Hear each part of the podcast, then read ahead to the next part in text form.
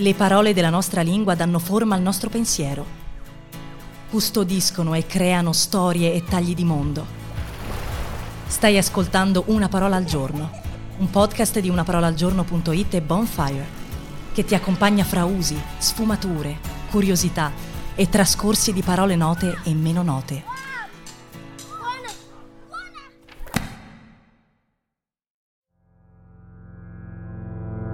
Questa settimana raccontiamo parole dell'antica Roma. Oggi Vespasiano. Siamo davanti a un termine favoloso, dall'origine arcinota, ma si deve stare allerta. Sulla sua storia incombono bufale da sfatare e risvolti inattesi. Sarà un bel viaggio. Non servono ingegni alati per immaginare che il nome Vespasiano per indicare un orinatoio pubblico non può essere un uso latino coevo all'imperatore Tito Flavio Vespasiano. Sarebbe stato irriverente. Eppure tutto inizia da un curioso, stretto rapporto fra questo imperatore e l'urina. Nel 69 d.C. la situazione politica a Roma era tutt'altro che stabile. Nerone l'anno prima era stato deposto e si era ucciso ed era scoppiata una breve guerra civile che aveva visto succedersi quattro imperatori in 13 mesi. Galba, Otone e Vitellio, minuscoli nomi sui manuali delle superiori, e quindi Vespasiano. Egli non solo fu un generale capace, stimato e apprezzato, ma fu il primo imperatore propriamente detto, consapevole del proprio nuovo ruolo, fino ad allora informale, e mise nero su bianco i propri poteri Soprattutto però si rivelò eccezionalmente abile nel risanare i conti pubblici, qualità più unica che rara nella storia imperiale. L'urina a Roma era una grande risorsa.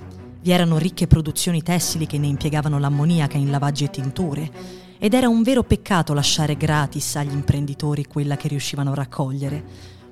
Infatti quello che fece Vespasiano non fu, come si sente talvolta dire, creare orinatoi pubblici per rendere decorosa la città, ma porre una tassa sulla raccolta imprenditoriale dell'urina. In un famoso aneddoto si racconta che il figlio di Vespasiano, il futuro imperatore Tito, abbia trovato indecoroso questo lucro, al che il padre gli fece annusare i denari guadagnati. Pecunia non olet, gli fece notare in una battuta lapidaria che è rimasta proverbiale fino a noi. Il denaro non puzza. Ma allora come si passa agli orinatoi? Lasciamo stare l'imperatore Vespasiano e saltiamo alla fine dell'Ottocento. Stavolta sì, come luoghi necessari al decoro urbano si inizia a leggere di monumenti vespasiani o solo di vespasiani, come di orinatoi pubblici piazzati strategicamente nel tentativo di disciplinare la minzione per strada. Da allora questo nome giunge fino a noi, anche se al giorno d'oggi è sempre meno comune, perché i vespasiani sono spariti insieme alle cabine telefoniche.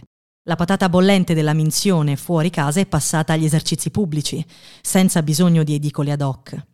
Ma come diavolo è risaltato fuori Vespasiano dopo 18 secoli?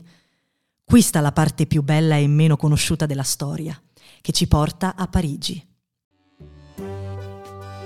Nella prima metà dell'Ottocento Parigi era già una delle grandi capitali del mondo, e però aveva ancora un impianto urbanistico medievale che dal punto di vista dell'igiene lasciava molto a desiderare. Le epidemie non erano infrequenti. Nel 1834 fu nominato prefetto della Senna Claude Philibert Barthelot, conte di Rambuteau, con idee chiarissime per la trasformazione della città. Acqua, aria, ombra, vie più larghe, alberate, con illuminazione artificiale, nuove fontane, nuove fogne, fra le innovazioni che introduce per le vie della città ci sono quasi 500 edicole dotate di orinatoi. Magnifico! Se non che subito la popolazione inizia a chiamarle colonne Rambuteau. Il nostro conte inorridisce, il suo nome legato per sempre ai pisciatoi. Ma siccome è persona intendente, ne spinge un nuovo battesimo, altisonante e accattivante, come solo le eco classiche sanno essere colonne vespasiane, in francese colonne vespasienne. Il riferimento all'urina è dotto e gagliardo e fa un bel contrasto. La nuova proposta attecchisce splendidamente, tanto da far scuola anche da noi. Così un prefetto francese salvò il suo nome, offrendo in sacrificio quello di un imperatore romano.